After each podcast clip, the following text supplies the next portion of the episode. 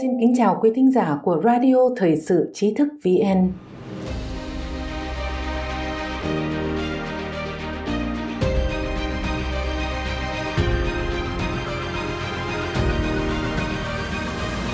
Hôm nay chúng ta sẽ đến với bài viết 150 nghị sĩ Mỹ đề xuất chế tài quan chức Bộ Chính trị Đảng Cộng sản Trung Quốc và người nhà. Một bài viết của Tuyết Mai.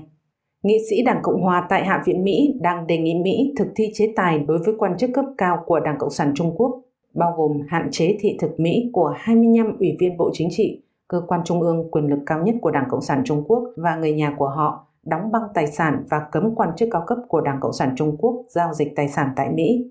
Có truyền thông Đài Loan tiết lộ, ông Hàn Chính giấu tài sản ở Mỹ lên đến 3,1 tỷ đô la Mỹ, còn ông Uông Dương cũng có tiền gửi và tài sản ở Mỹ lên đến hàng tỷ đô la Mỹ. Ngày 10 tháng 6, khoảng 150 nghị viên thuộc Hạ viện Mỹ thành lập Ủy ban Nghiên cứu Đảng Cộng Hòa The Republican Study Committee công bố một báo cáo chiến lược an ninh quốc gia có tên Cường hóa nước Mỹ để ứng phó với mối đe dọa toàn cầu Strengthening America and Countering Global Threats. Báo cáo viết, cấm toàn diện visa của thành viên Đảng Cộng sản Trung Quốc có thể dẫn tới hậu quả không mong muốn, cấm lãnh đạo cấp cao Đảng Cộng sản Trung Quốc bao gồm 25 thành viên Bộ Chính trị Trung ương Đảng Cộng sản Trung Quốc, 250 ủy viên và 171 ủy viên dự khuyết của Ủy ban Trung ương Đảng Cộng sản Trung Quốc và cả 2.280 người gọi là đại biểu Đại hội 19 Đảng Cộng sản Trung Quốc cùng với vợ, chồng và con cái của họ là điều thích đáng. Trong báo cáo còn nói, Quốc hội cần chấm dứt visa của quan chức chính phủ Đảng Cộng sản Trung Quốc, quân nhân tại ngũ của Đảng Cộng sản Trung Quốc, quan chức cấp cao Đảng Cộng sản Trung Quốc và thân thích ruột thịt của họ đặc biệt là visa sinh viên, visa du lịch, cho đến khi phía Trung Quốc chấm dứt hành vi đánh cắp quyền sở hữu trí tuệ từ các đại học và cơ quan nghiên cứu của Mỹ. Đây là lần đầu tiên trong lịch sử Quốc hội Mỹ đề xuất chế tài nghiêm khắc nhất đối với Đảng Cộng sản Trung Quốc. Chế tài sẽ căn cứ vào luật Magnitsky của Mỹ. Đạo luật này trao quyền cho Tổng thống Mỹ thực thi chế tài cá nhân và thực thể tham gia xâm hại nghiêm trọng nhân quyền và hành vi hủ bại nghiêm trọng bao gồm cấm nhập cảnh, đóng băng giao dịch tài sản tại Mỹ của các quan chức.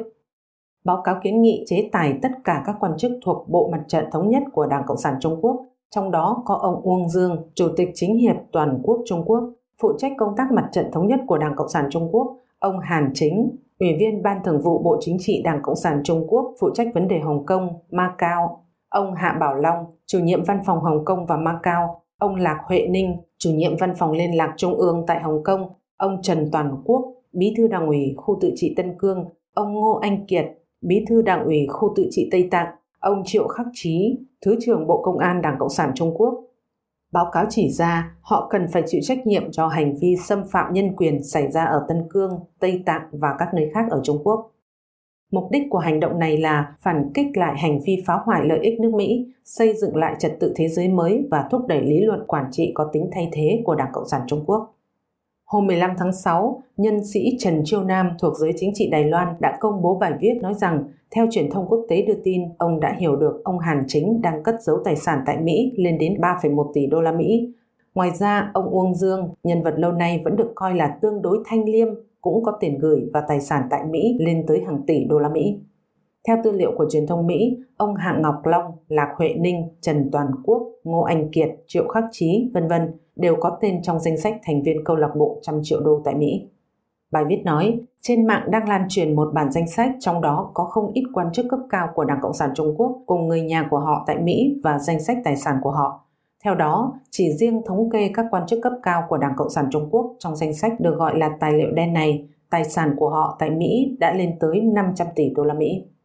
Bài viết cho biết những phát ngôn viên sói chiến như bà Hoa Xuân Ánh hoặc ông Triệu Lộc Kiên liệu vẫn còn muốn ra mặt lên tiếng thay cho các quan chức này, nghiêm khắc lên án Mỹ can thiệp công việc nội bộ của Trung Quốc chăng? Hoặc là nghiêm chính thanh minh rằng những quan chức cấp cao của Trung Quốc bị điểm tên đều không có dấu tài sản tại Mỹ.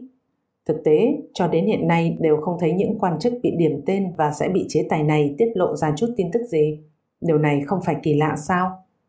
Cũng có bình luận chỉ ra Mỹ chế tài quan chức Đảng Cộng sản Trung Quốc đóng băng tài sản của họ, do đó lực đe dọa lớn hơn rất nhiều so với chế tài cơ quan của Đảng Cộng sản Trung Quốc hoặc việc hủy bỏ địa vị đặc thù của Hồng Kông đều là sách lược giải quyết tận gốc vấn đề. Đây không chỉ là cú đánh mạnh vào các quan chức cấp cao của Đảng Cộng sản Trung Quốc, mà còn trợ giúp làm tan rã chính quyền Đảng Cộng sản Trung Quốc. Quý thính giả có thể truy cập website trí thức vn.net để đọc được nhiều bài viết của chúng tôi hơn. Nếu việc truy cập khó khăn, vui lòng đổi DNS, cài đặt VPN hoặc tải ứng dụng đọc tin của trí thức VN vào điện thoại. Một lần nữa, xin cảm ơn sự đồng hành của quý thính giả. Xin chào tạm biệt và hẹn gặp lại trong các chương trình kỳ sau.